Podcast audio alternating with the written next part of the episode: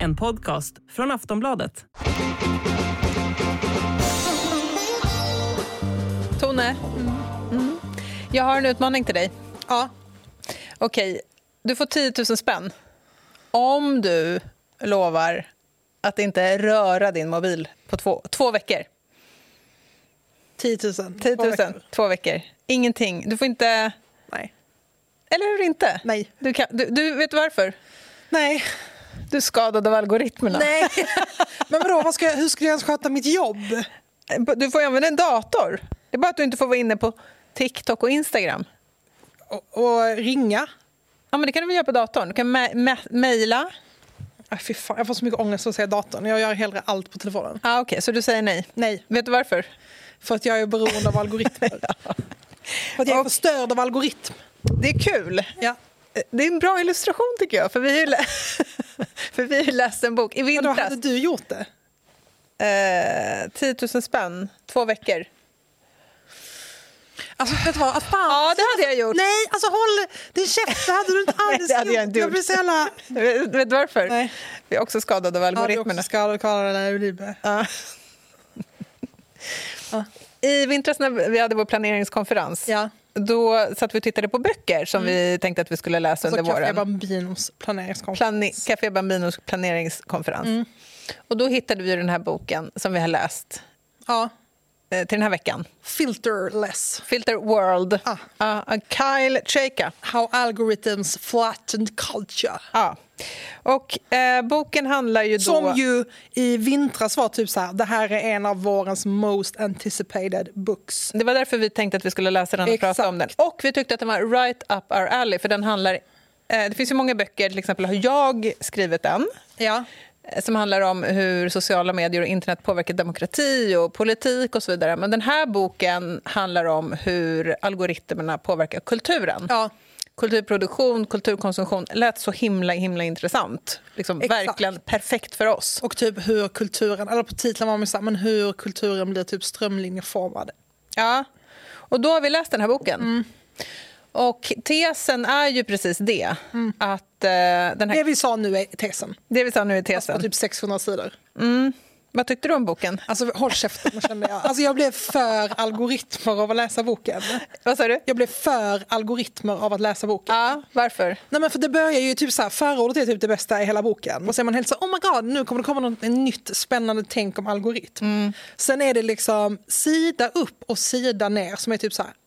Eh, har ni tänkt på typ att eh, Amazon är inte som bokhandlar i Brooklyn? Alltså Nej. det är typ helt basic. Ja, Och han som har skrivit boken då, han är ju typ staffwriter på New Yorker. Exakt. Och då tänker man att det måste vara en bra bok eftersom det är en bra, ett bra magasin. Exakt, och typ det som man kände när man läste typ Gia Torontinos bok när den kom, det är ju ett tag sedan nu, Ja. man kanske hade känt annorlunda om man läste den nu. Men hon, Trick Mirror, vi älskar ju båda den boken. jag älskar den boken, du älskar den boken. Där är det ju verkligen att hon tillför något till, alla essäer i den är inte klockrena, men där är det verkligen, typ hon skriver om the con man, alltså bedragaren. Och så skriver hon om typ så här hur då särskilt the millennial genera- generation, alltså min generation, präglas av bedragaren. Och då skriver hon allt ifrån typ så här Trump till eh, Facebook till typ företagare och hur bedragaren har blivit ett ideal. Kyle, han- Chayka, Kyle. Tje- Ja, vet du vad? I want to take this podcast in English so we can send it to him so he can hear the critique. Ja, samma. För att här är det, jag vet inte om man har skrivit på den här boken väldigt, väldigt länge. För det är typ som att alla poänger är typ så inte ens en poäng. Jag skrev ju den här, min bok tillsammans med Martin Gelin, den kom ut 2018. Ja. Om Internet är trasigt heter den om någon vill läsa den. Eh, och eh, halva, mer än halva boken är exakt likadan. Det är så här, eh, precis som du säger. Amazon förstörde logiken i bokhandlarna och eh, när Google började sälja annonser så förändrades hela logiken i internet. Och så är det ju, det är inte fel. Nej. Men att skriva en hel bok om det nu... Alltså jag kände typ att jag, men på riktigt, jag blev för algoritmer av att läsa den här boken. Ja, För att algoritm är också en jättebra grej som gör att man hittar community och typ eh, det man är intresserad av. Tror- Och du är typ helt så, ja ah, men förr så gick man på Nalen och då var det ett band som spelade där och det var så himla mycket bättre. Men och hans tes är då i alla fall att eh, i och med liksom det algoritmerna gör är att de plattar ut kulturen och eh, eftersom de, de vill alltid ge oss mer av samma, de vill ge oss, eh, liksom optimera vår användarupplevelse så kommer den ge oss mer av samma. Så att vi som konsumenter får ett eh, väldigt lik, eh, liksom, jäm, vad heter det? väldigt likt flöde hela tiden. Det ser mm. likadant ut hela tiden. Och det i sin tur, och det är ju, tycker jag ändå intressant, det gör också att kulturskapare, menar mm. han då, optimerar, lär sig att optimera för det här flödet, för de här algoritmerna och de producerar då eh, en typ av innehåll, en typ av kultur som liksom i, ja, föregriper själva algoritmen och blir utslätad redan innan den ja, presenteras eller publiceras eller sprids i världen. som jag tror var vad jag stör mig mest på med boken. Mm. Det är ju att han säger typ att boken egentligen handlar om typ death of the tastemaker. Ja. Alltså att de som tidigare var de som liksom kuratorer. kuratorer för kulturen inte finns längre. Utan Kritiker. nu är det typ algoritmen som är kuraturen kuratorn. Mm. och det handlar inte längre om typ så kvalitet eller whatever utan det handlar om typ Pengar. vad man konsumerar. Man fastnar i sitt Netflix-flöde och så tittar Precis. man på en skitserie till och en Och han är också då lite så klädsamt kritisk mot sin egen utplattade smak som han är typ så här... Men... Jag vet, fast ändå var han så här i boken, han bara, jag bestämde mig för tidigt för att jag inte helt skulle Eh, liksom. Han bara, I have a friend that tells me about CDs. Ja, men också att han var så här, jag gjorde hela tiden motstånd mot algoritmer. Jag bestämde mig tidigt för att min röst skulle inte vara men, anpassad. Hur vet han ens det? Alltså, nej, hur kan han vara så säker typ så här, på det? Han verkar tro typ att masskultur och mainstream uppstod med algoritm. Mm, men det är också för att, det, det tänker jag är att för att han är ung och att han har en idé om hur det var förut. Jaha, som är väldigt att det romantisk. Var gammal, typ mer som du som är typ helt så... nostalgisk ja, nostalgisk för typ så här, man köpte tidningen. Alltså, var det jag som sa, någon av oss sa att det var, eh, den här boken fick än att vilja rösta på Donald Trump? Det är jag. Alltså jag känner typ så. Jag, nej, jag, nej, jag, jag sa det. det. Jag sa det för att jag är typ så här, när, när, typ så, för jag hela tiden är så, folk tar inte del av bra kultur. Nej. Vilka folk? Ja, vilka folk? Vem menar du? Är det Kyle? Menar du dina vänner? Mm. Eller menar du någon helt som föreställd idiot där ute i Amerika mm. som bara det är det han menar. blir nedtryckt med Netflix i facet? Mm. nu ska jag säga en sak till Kyle. Ja. De hade alltid dålig smak. Mm -hmm. Folket hade alltid dålig smak. Enligt honom, enligt, enligt honom och hans kompisar. Det är därför, ja. typ så, vet, det är därför alla är så, Stefan och Krister. Typ Stefan och Krister är bara den tidigare tidens Netflix. Ja, en annan rolig grej i boken är så här, när han hittar, får tips om ett café i Tokyo som inte finns på Instagram. Kommer du ihåg det? Och så här, Det går inte att hitta på Google Maps. Man måste ha typ en hemlig karta. Och Man kommer dit och ingen sitter med mobilen. utan Det är bara så här, det unika, det liksom ursprungliga idén, liksom den idén. Och Då tänkte jag på The Beach, som var ju liksom 90-talets stora första kanske generationsroman som ju handlade om eh, att försöka hitta i den här liksom gentrifierade världen där de här liksom rika eliterna åker runt och försöker hitta perfekta stränder, perfekta, unika platser. Mm. Så hittar de den här stranden och sen blir det en helvetesbeskrivning. Men det är precis samma det, men det är också typ ja. drömmen om helt orörd elitism. Ja, typ så att det finns en plats och det finns en plats och det där finns jag, en kultur som jag kan få besöka. mm. där, som bara är för... Ja, exakt. Ja. Du vet vad eh, Susan Sontag säger? Att ja. turisten är en parasit på samhället. Ja, men så är det ju. Den dyker bara upp och bara matar mig. Ja. Och så tycker jag att han är. Men jag måste också säga med The Beach. Mm. För jag har inte läst romanen, men den filmen måste ha kommit med på 00-talet. Så jag såg ja, den kom, den. Noll, eh, den kom 2000 tror jag. Ja, så jag såg den liksom när jag var teen. Mm. Och det är ju Leonardo DiCaprio mm. som spelar liksom mm. han som är och backpackar i Thailand för att sen hitta den här ön. Och den filmen var ett jättestort anledning till att jag sen backpackade i Thailand. Mm. För att jag bara, framförallt tror jag bara att de stadsmiljöerna tyckte jag var så jävla mer ja. än äh, paradisön. Och sen åkte jag ju till The Beach Beach. Jaha, du, du var där. Ja, för det blev såklart en turistdestination. Alltså det är den sjukaste upplevelsen jag varit med om okay. i hela mitt liv. Alltså det var så mycket folk. Alltså jag har som en sån känsla av att Ja. vet, typ, när man har glömt typ så, en man suger på en karamell och man tar ut den ur munnen i, i eh, sin kompis sommarstuga. Sen kommer man tillbaka och så det bara så svinmycket myror. Mm. Så var det. Typ man, vi hängde ut från så här båtar. Det var inte en exklusiv upplevelse. Nej, det var helt, helt sjukt. Ja. Och jag kommer ihåg att jag hade en sån, att jag faktiskt instagrammade därifrån. Då brukade jag göra såna paint-collage. Så jag tog en bild på utsikten och skrev så här, snälla hjälp mig. Och Mm. så instagrammade jag. För jag bara fick sån, det var sån panik. Ja, och det här är ju före algoritmerna.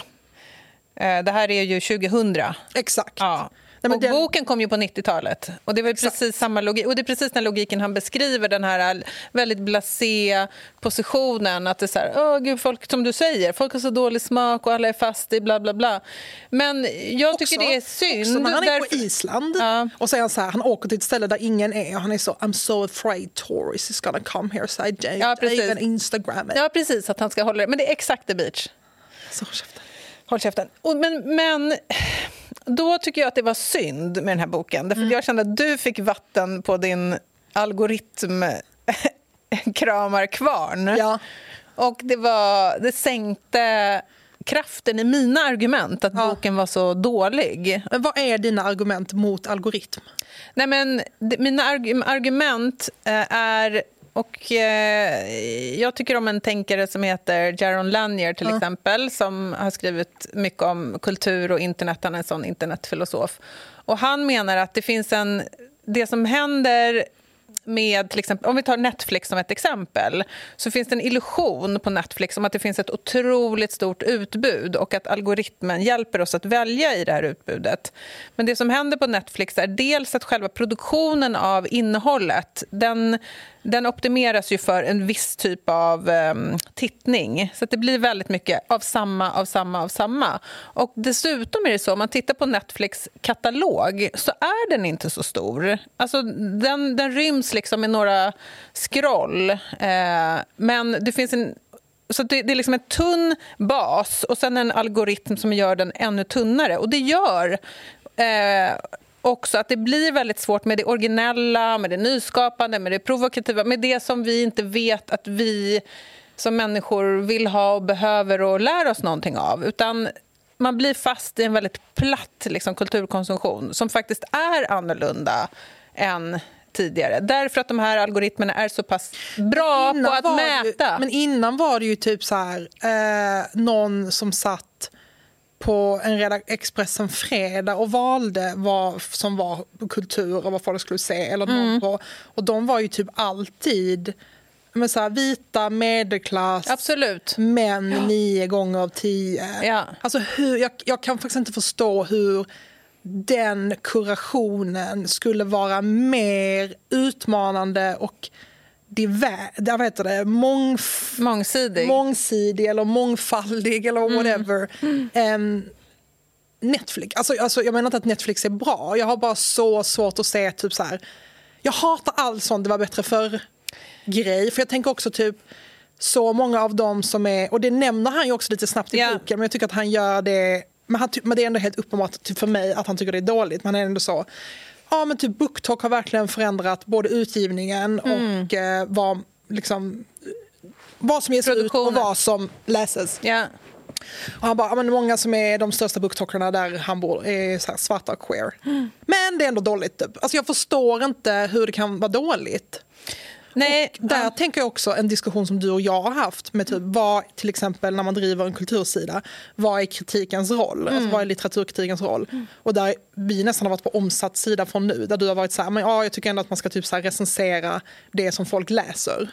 Och jag har varit så här, varför ska man recensera det? Det är typ inte Mm. Hur litteratur. går det ihop, Tone? Ja, men för jag tänker att det är väl också eh, litteratur som kanske skrives inte för att kritiker ska läsas utan för att booktalkers ska läsa det. För det är ju inte samma sak att vara litteraturkritiker på en kultursida som det är att vara booktalker. Mm, men du menar att det är två helt olika... Ja, men så kan man ju tänka att det är Ja. två helt olika logiker då. Exakt. Och det är litteratur som den här fourth, de här med de horny dragons som jag eh, hela sommaren när jag hängde med min syrra så läste hon, vad heter den, vad heter den fourth? Ja, vad heter den? Fourth Wind? Kanske? Ja, ehm, jag kommer inte ihåg. Ja, vi får lägga upp en bild här. Ja exakt, här är en bild på vilken bok det är. Jaros. heter hon som har skrivit. Ja, skitsamma. Okej, Ja. men för då är det så blurben är så här horny dragons. Ja. Och vet, varför ska det... Jag tycker inte det ska recenseras på litteratur, på kritik, men samtidigt är det typ så, det är inte skrivet heller. Jag förstår inte hur man tror att den litteraturen skulle ta bort annan litteratur. Men är det inte så att vi pratar om... Det är två olika... Du, du är kritisk till liksom den tidigare logiken där det var liksom tastemakers, som du säger, eller kuratorer, som, eller kritiker då, som var ur ett Eller väldigt... de som tar in på skolor. Ja, men eller, som kommer ur en väldigt liksom, liten grupp. Mm. Eh, och De har sen en otrolig makt att bestämma över folks... Ja, men vi har en diskussion nu om, apropå 90-talet som vi pratade om i förra avsnittet, om så här, tidningen Pops Mm. stora eh, betydelse på 90-talet för min generations liksom, musiksmak och sådär. Och det kan jag ju verkligen hålla med om. Jag vet, fast jag är väldigt kluven där, för att samtidigt... Jag, jag tänker på det klassiska numret av Pop, när de listade världshistoriens 100 bästa album. Jag vet inte ens vad det är. Nej, men det var ett klassiskt nummer, ett nummer av pop när de listade så här, här är världshistoriens 100 bästa album. Och det var en väldigt så... Ja, men en otroligt elitistisk, snobbig, eklektisk men också eh, kul lista med massa album som jag inte hade, hade, aldrig, hade aldrig hittat dem. Min algoritm hade inte hittat dem, garanterat. Eh, min Spotify hade inte hittat dem. Jag hade inte kommit på att lyssna på den musiken. Eh, och det Jag vill säga könsfördelningen på den, de 100 albumen. Albumen är nog helt okej, men däremot könsfördelning på redaktionen är ju liksom helt sinnes. Men då tror du att de var bra på att välja Ja, men det var mycket soul, det var mycket så liksom eh, svarta kvinnliga soul Ja. liksom, stjärnor och sådär. Så jag, tror, jag, jag kommer inte ihåg, du har säkert rätt. Jo, men de två hänger ju ihop. Alltså det är ju därför till exempel just nu att om man går in på en bokhandel och det är så här BookTok-hyllan som ju finns Mm. på nästan alla bokhandlar så är det, typ, men det är så mycket eh, kvinnliga författare Mm. till exempel. Och jag menar för förlagen är det ett jätte... Alltså för, eh, alla förlag eller för alla författare, alla kvinnliga författare, typ jag, det är ett problem för mig. Män läser inte kvinnor. Mm. Och typ nu när jag blivit utgiven i England, jag har varit där, så är typ, hon bara, men det allra svåraste är att män inte läser kvinnor överhuvudtaget. Men om det då är till exempel booktalkers som läser böcker skrivna av kvinnor, som är, de är också skrivna med en målgrupp i huvudet. Jag, tänker, jag skriver inte litteratur där Mm. Jag tänker sättet. Mm. på en målgrupp. Men eh, då kanske inte ens det är ett problem längre, för att man kan, kommer ändå kunna försörja sig ändå.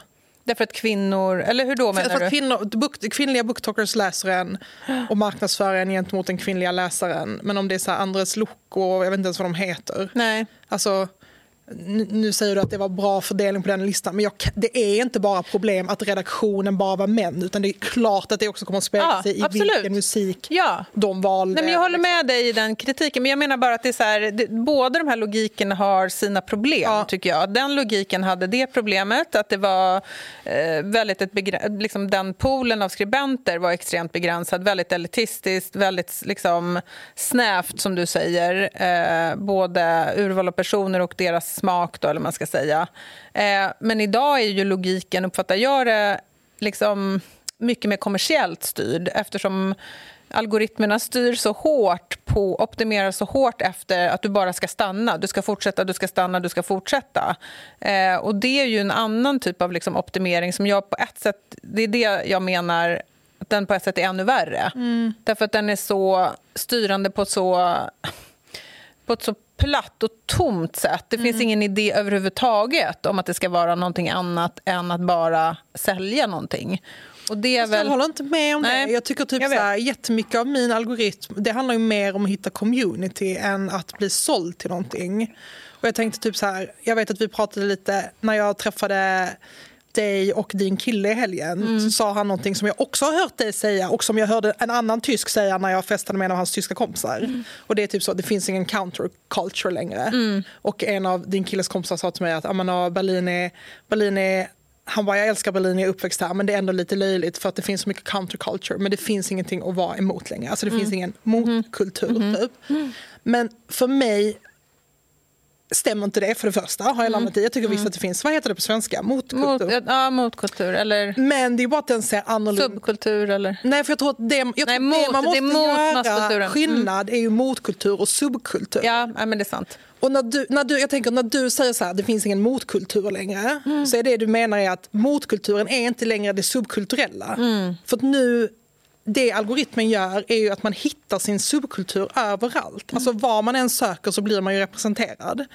Och det, kulturen är typ inte en sub längre, för det finns typ inte en masskultur längre, utan det Nej. finns typ så hundra masskulturer.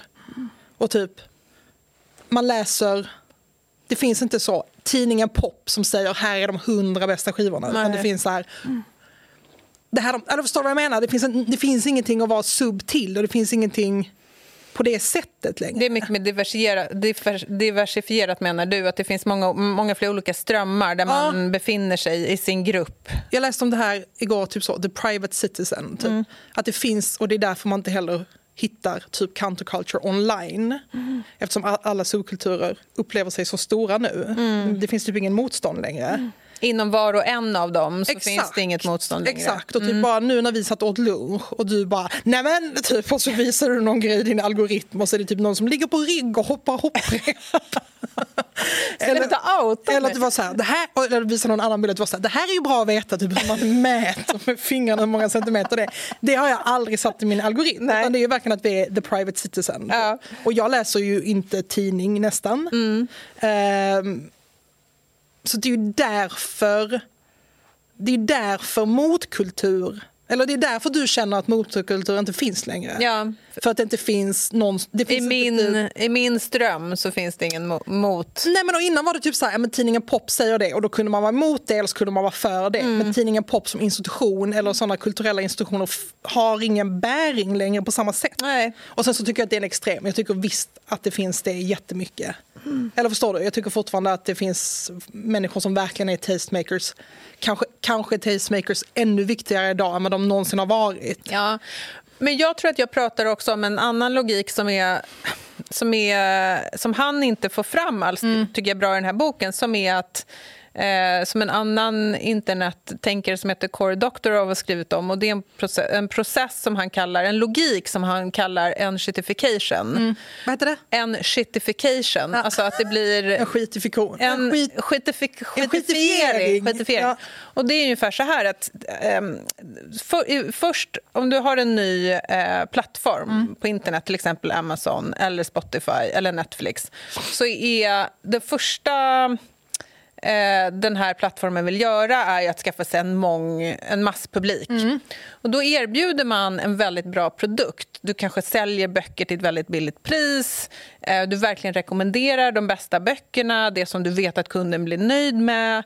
Eh, Netflix producerar liksom ett otroligt innehåll som de gjorde de första åren med helt så nyskapande film och jättespännande på olika språk. Så att verkligen drar in publiken. Och Spotify har varit väldigt... Jag, tycker, jag har också varit liksom jättenöjd med Spotify som musikplattform ganska länge. Men sen när man väl har fångat in den här stora publiken eh, då då, tack vare att liksom, i- hur internet funkar, då är, om alla är där så kommer det vara väldigt svårt för dem att lämna eftersom också de här plattformarna är sociala. Och man vill liksom visa upp du har hela ditt musikbibliotek på Spotify, eh, du har hela din bokkatalog på Amazon, du visar dina vänner, du skickar länkar, du rekommenderar. Så det är väldigt höga trösklar att gå ur. Och då kan plattformarna eh, gå från en användarlogik som är att liksom göra det så pass bra som möjligt för användarna till en annonsörslogik som är bara att du ska liksom få ut så mycket som möjligt eh, casha ut på kunderna så mycket som möjligt. Och Då kommer du gradvis försämra produkten steg för steg. Så att istället för att börja för att producera nyskapande innehåll på Netflix så börjar du göra de här liksom helt mycket billigare, du sänker produktionskostnaderna.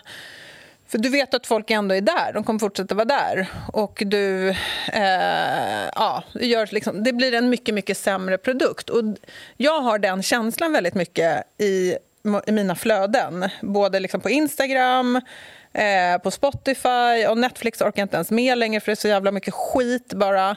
Att liksom det blir en tommare och tommare och tommare och tommare plats att vara på där logiken att faktiskt ge mig ett bra innehåll eh, faktiskt urholkas. Så det är väl också den...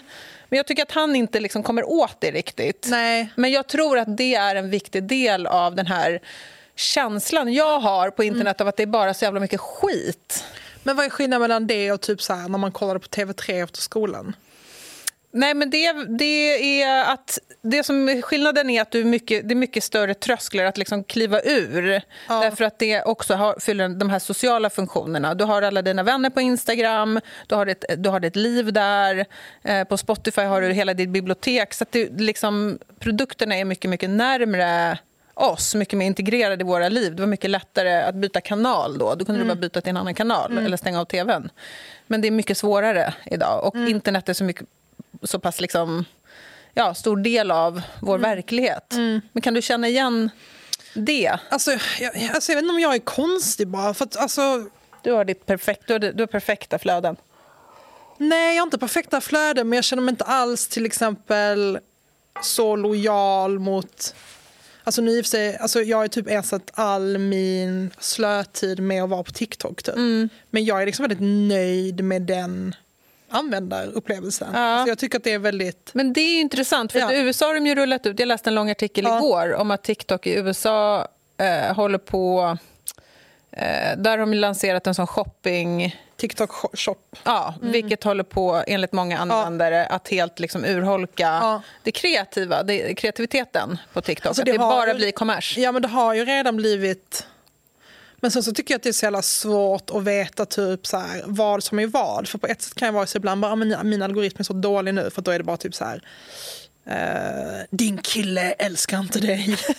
jag kan hamna i sånt content. Men då är Ja. det kanske, och jag också typ så här, ja men jag har också typ interagerat med det här innehållet. Typ, eller vet, man är tvungen att kolla vidare, man är tvungen att kolla klart typ. Och det som skiljer, alltså jag kan ju inte med typ att vara på Instagram för jag tycker att jämfört med TikTok så är den algoritmen så jävla dålig. Ja, Alltså, men jag, jag har typ inte kollat på en reel i mitt liv. nej, men då skulle den här Cory Doctorow skulle då säga att i Sverige så ligger Instagram längre fram i den här cykeln av att gå från liksom, att vara optimerad för dig som användare för ett kul och kreativt innehåll till att bli bara en affär Ja. som ska Ja, liksom, kränga så pass mycket som möjligt. Och Netflix kollar jag inte heller på längre. Nej. Eh, för att det, jo, men, jo, jo, men jag menar typ så, är vi så, för att jag känner både när jag hör dig och när jag läser den här boken så är det som att vi så får, typ som bara, det är skit och jag njuter inte av det men jag kollar ändå, typ.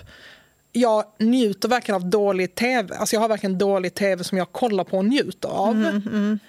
Men jag har ingen känsla av att jag så går runt och lider eller förstår du vad jag menar? Att det är typ som att det är så här, pratar man om sig själv eller pratar man om någon som man tänker är typ så här, de kommer inte söka upp den riktiga kulturen, de vet inte vad som är bra och Ja. dåligt. Eller förstår du att det är lite så von oben? Ja. Typ. Nej, men jag... jag tror också, alltså folk gillar skit och folk har alltid gillat skit. Ja, ja, ja, absolut. Nej, men jag tycker inte att jag är... Eh, liksom Alltså jag en- menar inte dig, jag menar den här boken. Ja, men jag tycker själv att jag fastnar i eh, ett, ett, liksom ett dumskrollande som gör mig till en idiot. Det tycker jag faktiskt. Ja. Jag tycker att jag konsumerar mycket bra kultur också, det pratar Ja. vi om.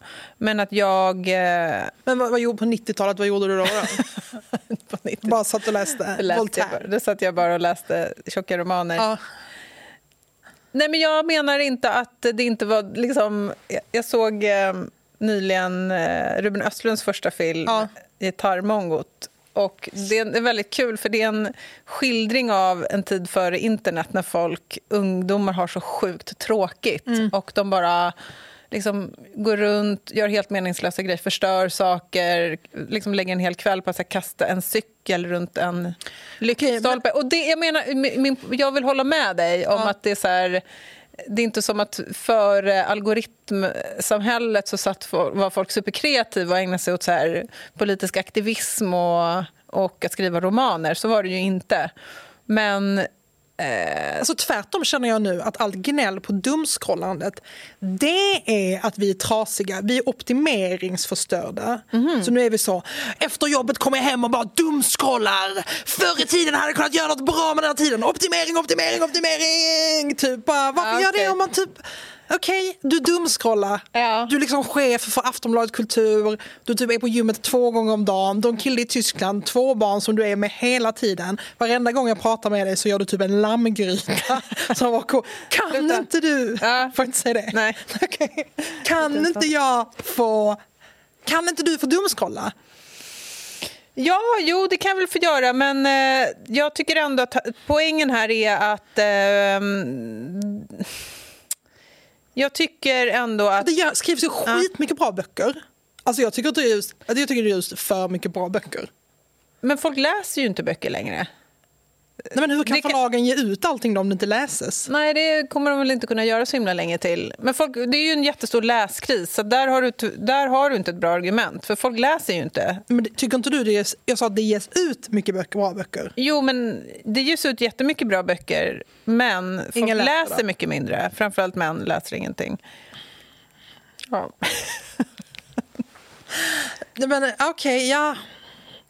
Ja, men jag tycker också algoritmer är dåligt. Jag tror bara typ att ibland känns det bara som att man är Ja. helt så... ja. Att det blir för, en för enkel kritik. Ja, och typ så här, vem kritiserar man?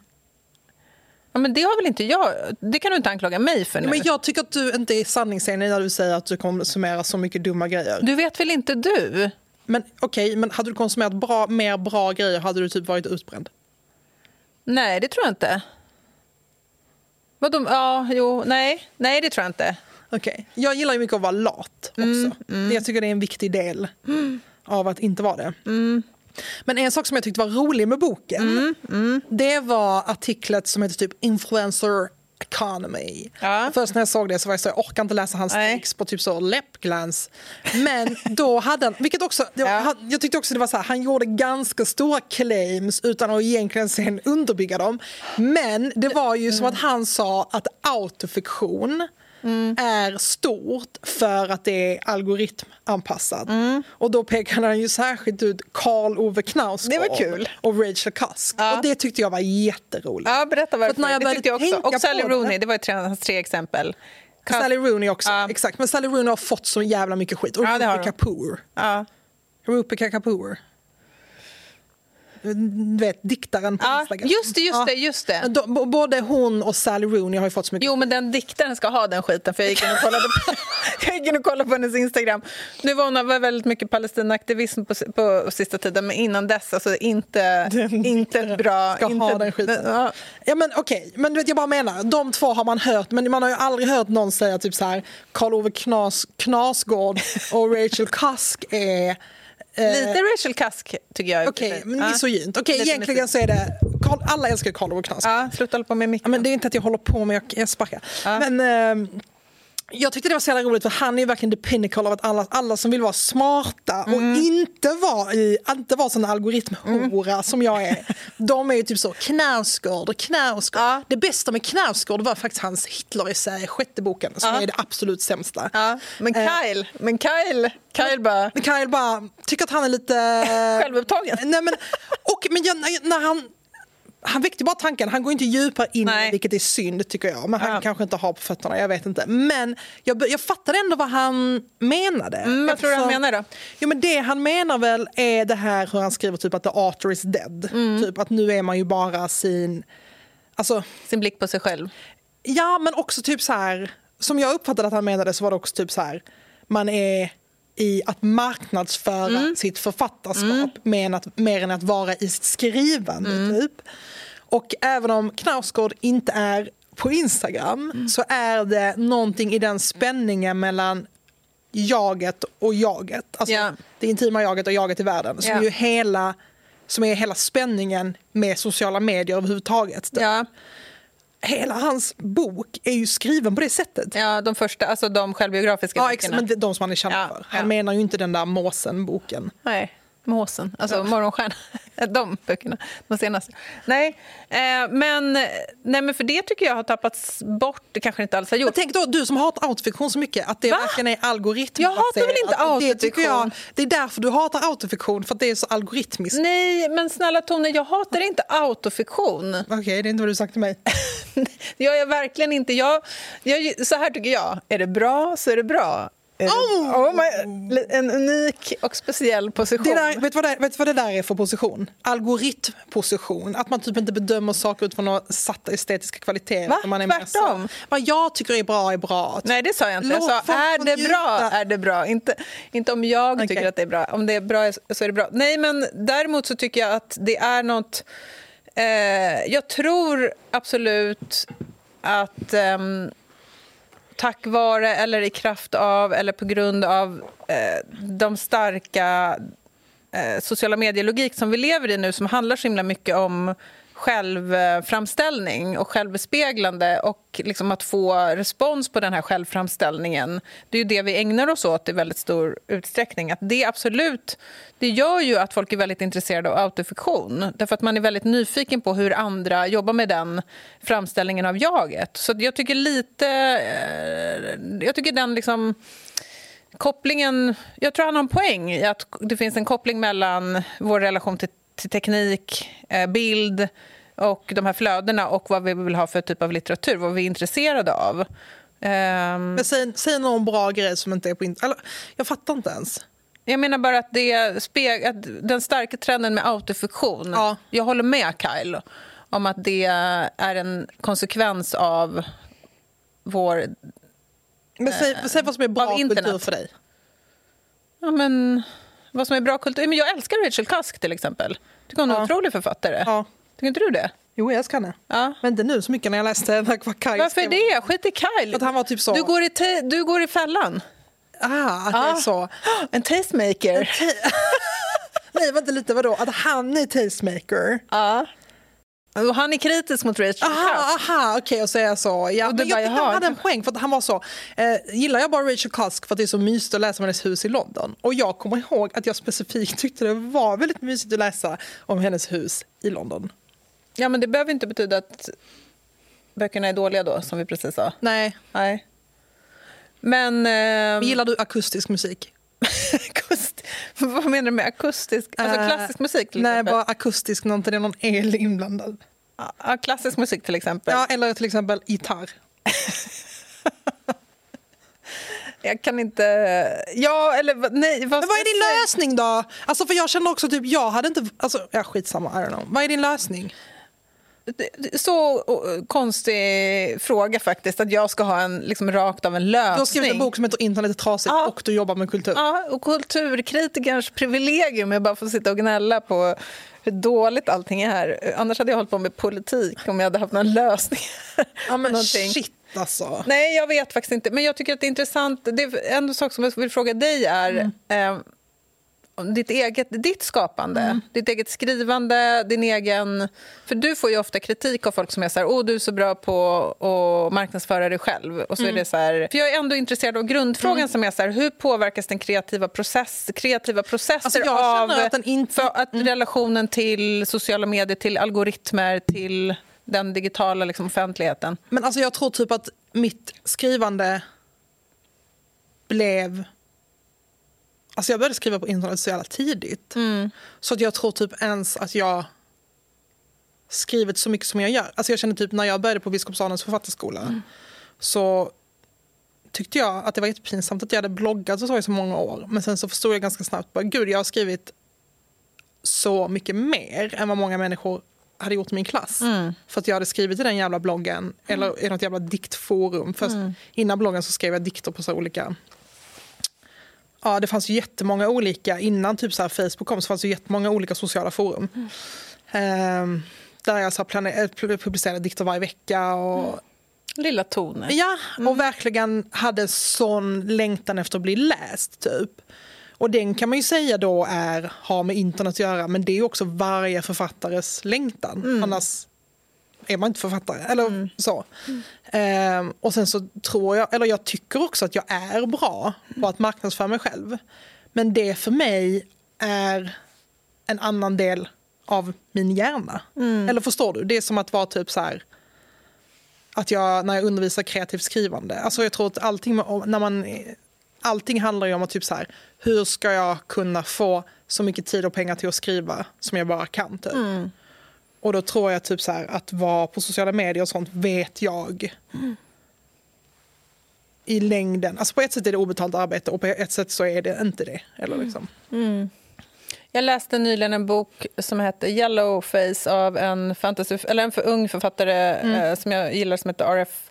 Kwang. Hon har skrivit såna speculative fiction, bland annat en sån antiimperialistisk eh, fantasy om Oxford och eh, brittiska imperiet som, är, som heter Babel, som är supercool. Men nu skrev hennes senaste bok heter då Yellowface och är en satir över eh, den litterära världen Mm. i USA och hur, eh, hur liksom de här litterära agenterna och stora förlagen letar efter författarskap som är perfekta för den här algoritmoptimerade Mm. tiden. Det ska vara en speciell profil, det ska vara en speciell identitet, det ska vara ett speciellt språk som då funkar på BookTok bland Mm. annat och i, ja, på internet. Och det, hon beskriver också hur det liksom påverkar Ja, men den kreativa processen, såklart. Liksom, att man, man funderar, vad fan är det som funkar? Och så har ju författare alltid Mm. gjort. Som, för, det är inget nytt att författare lever liksom i en kommersiell eh, verklighet, att man vill bli såld och sådär.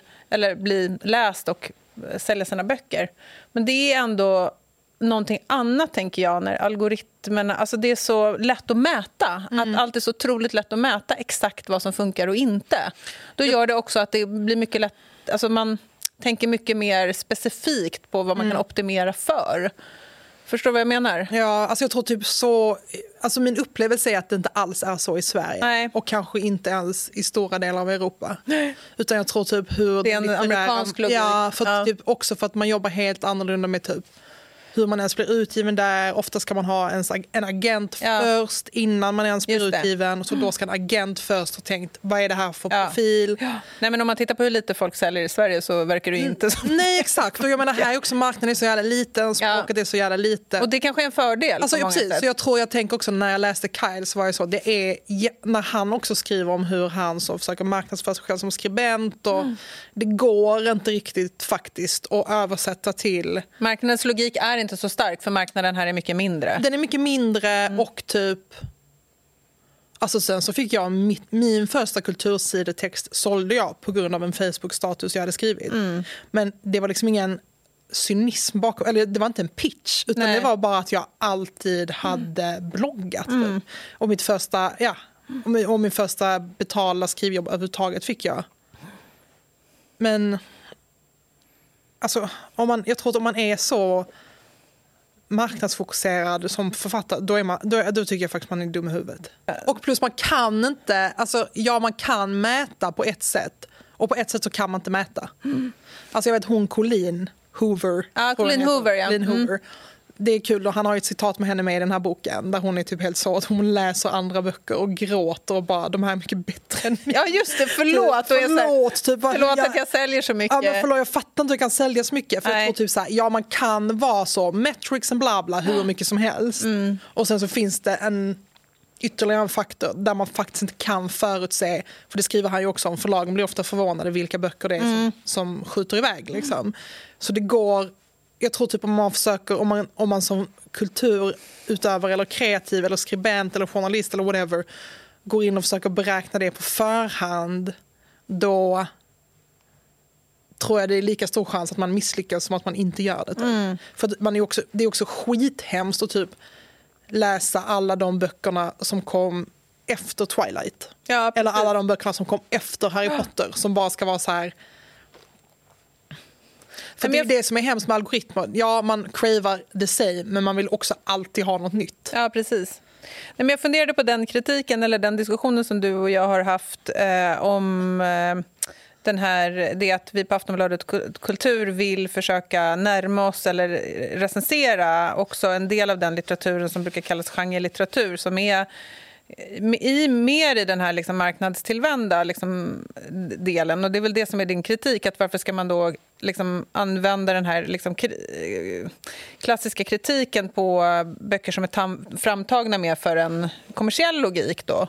Men det, jag tycker också att det blir... li- För jag tänk, nu tänkte jag på den här författaren, då, R.F. Kuang, till exempel. Hon hon är ju en sån författare som är liksom, ligger väldigt intressant där mittemellan. Som är så här, hon förstår den kommersiella logiken, men hon är en väldigt intressant författare. Ja. Och hon, eh, hennes författarskap tycker jag att man ska, eh, som en kultursida, måste liksom försöka förstå vad är det För det säger också någonting om eh, kulturskapande och kulturkonsumtion idag. Och att liksom inte förhålla sig till det överhuvudtaget tycker jag blir väldigt insulärt och instängt. Ja, men då är det ju att du säger att ja, men det här är en författare som har en litterär, litterär kvalitet. Ja, det har Inte de. bara en kvalitet Och idémässig. Och, ja. ja, men vad det tänker jag alltid är en litterär. Ja, det är en litterär typ en annan kvalitet som är Ja. då det är mer en kommersiell kvalitet. Eller typ Precis, men jag tror inte heller... Men jag tror att vi egentligen... Jag vet inte om vi tycker lika, men det är inte som att, så här, all, att man... Jag tror inte att författarskap, och så har det inte sett ut genom litteraturhistorien, i, i den ena eller andra... Det finns ju absolut för, stora författarskap som surfar över... Absolut, men, men vad jag uppfattar det som när man pratar om så här booktalk eller bla bla, Ja. då pratar man ju om, det är ju kiosklitteratur. Ja, men hon är ju till exempel jättestor på BookTok. Ja, men jag menar inte att allt... På, jag, menar, jag menar till exempel för Ja. Caroline Ho- Hoover. Ja. Men jag tänker också, jag menar inte att man inte ska skriva om den litteraturen alls. Men ska man skriva kritik? Alltså finns det inte andra sätt att hitta? Jo, men det gör det vad säkert. kritikens, alltså jag börjar tycka typ så kritik är helt onödigt. Ja, men man kan skriva om det på ett annat sätt. Man kan Ja. skriva om det som ett fenomen. Men ibland kan, ju också förtjäna, Ja. kan man ju också Ja. göra det.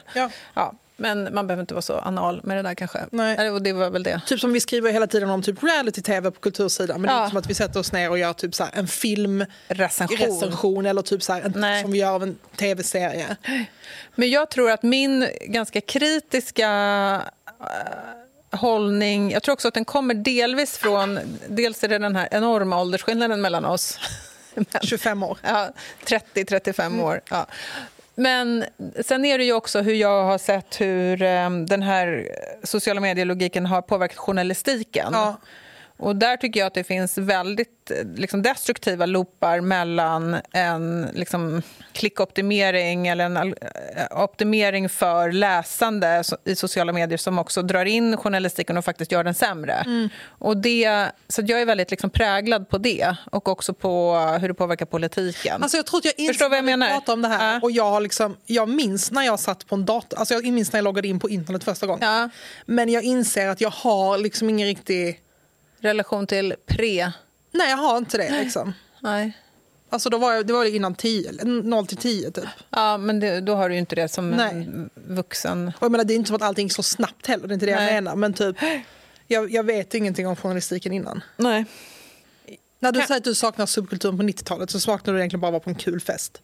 Mm, delvis saknar jag att vara på en kul fest och vara ung. Nej, jag skojar. men, Nej, men jag saknar, tror jag, också... För att det fanns en relation mellan centrum och periferi Mm. som var annorlunda. Och det gick att liksom påverka centrum Ja. genom att ha en stark eh, kanske motkultur. Eller, Ja. eller, det, liksom det uppstod något väldigt spännande i den där kontrasten. Man tänker till exempel, det här läste jag om när jag läste om motkultur nu, typ Black Lives Matter. Ja. Lyckades ju med det. ja, men det är ju väldigt ovanligt. Exakt. Ja. Och nu känns det idag, om du tittar på klimatrörelsen till Ja. exempel, som en motkultur, den känns ju helt... Och det är det kanske jag menar också, att den känns liksom helt marginaliserad. Och det är för att den typen av aktivism, den typen av ehm, aktivitet, eller den Ja. typen av... Den, den fungerar inte i, den, i algoritmernas logik. Alltså, algoritmerna är inte gjorda för aktivism, de är inte gjorda för organisering. Ja, nej, men det finns någonting där nu som är, som är jättestort Ja. med, i relation till eh, Också kriget på. Gaza. Vad sa du? Också antiimperialism. Ja, ja, men så är det. Vi är i alla fall överens om att det var en dålig bok. Ja. Okej, här är min poäng. Ja. Eh, den här boken ja. är ett exempel, en illustration på sin egen tes. Ah, Ah, Okej. Därför att den eh, är platt, alltså den är algoritmoptimerad på det sämsta tänkbara sätt. Verkligen. Oh, Men tycker nej. inte du att det var snyggt? Jo. Tycker jag inte knöt ihop det snyggt? Jo, men jag tycker också att det är en poäng mot Nej. mot det han längtar efter. Ja. För att det är tastemakers som Lyfter vi fram lyfter fram den här. Ja, men en nivå till. Ja. Kyle beskriver ju i boken hur han kom fram som författare genom att optimera sina budskap perfekt för de sociala plattformarna. Ris! Nu har han gjort det igen. Vad sa du? Nu har han gjort det igen. Ja, han har gjort det igen. Fuck you Kyle. Fuck you, Kyle. Ja. Du har lyssnat på en podcast från Aftonbladet. Ansvarig utgivare är Lena K Samuelsson.